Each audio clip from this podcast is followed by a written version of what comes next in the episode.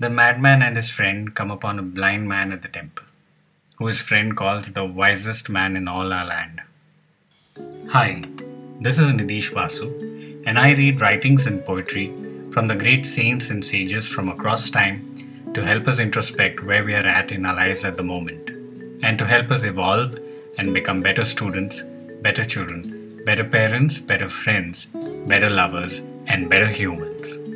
Welcome to a Stereo Tales presentation. You're listening to Sages and the Madman with Nidish Vasu. Thank you for listening into my podcast. This week, we continue reading from Khalil Gibran's work. And in each episode, we'll also try to gather insights into the experiences and struggles of Gibran's life that shaped his personality and inspired his work. This week, we take a look at Gibran's siblings and try to understand their role in shaping the Khalil Gibran we know. Gibran had three siblings one older half brother, Boutros or Peter, and two younger sisters, Mariana and Sultana.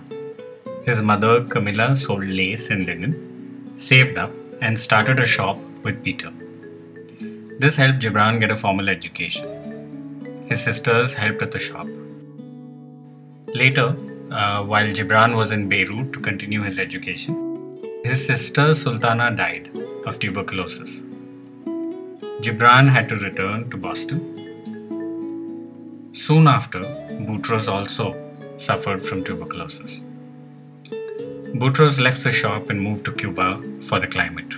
It was supposed to help with the tuberculosis.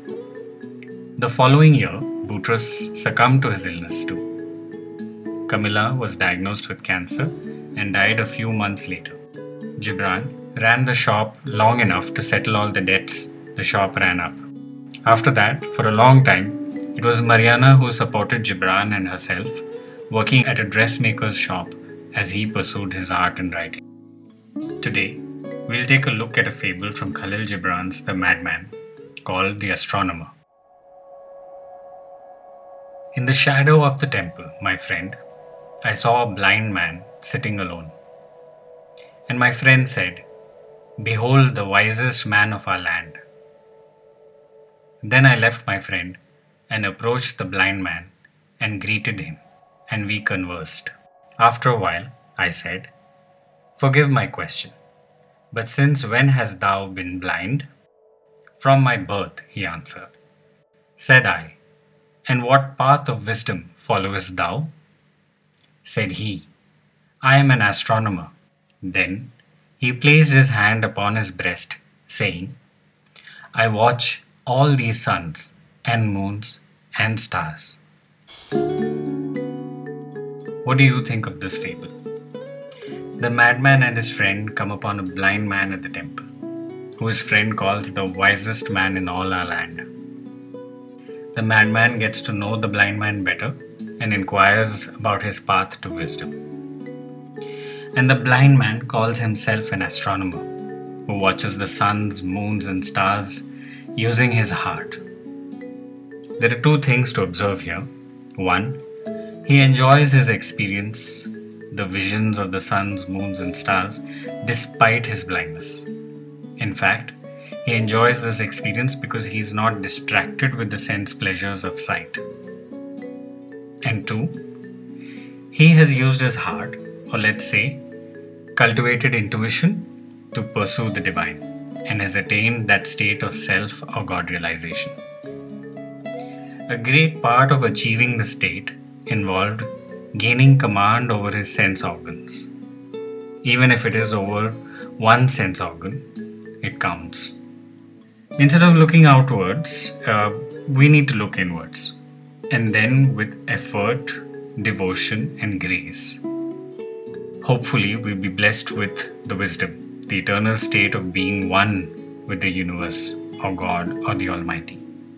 The blind man has been able to achieve this out of his circumstances by birth, or being born blind, to pursue the divine instinct. Many great saints and masters have talked about the experience of nirvana, samadhi, baka, in Sufi, Najat in Islam, salvation or mukti in Hinduism, or God realization. It's a state of eternal bliss or ecstasy. a state where the devotee experiences uninterrupted God contact or is one with God. According to many cultures and faiths, the experience of union with God is believed to end the cycle of birth and death and the suffering that one has to endure from having been born human. In this state of nirvana or salvation, one can enjoy many spiritual gifts and powers. They are immersed in the mysteries of the universe and are one with that knowledge and experience. We can also achieve this state, cultivate our intuitive faculties, and gain control over our senses and direct our attention within through deep introspection or meditation. All true paths indicate this. We can choose a path according to our own inclination, stick to it, and head towards freedom. True freedom. Is this your definition of freedom? Freedom from the cycles of birth and death, suffering and delusion, or is it something else that your heart yearns?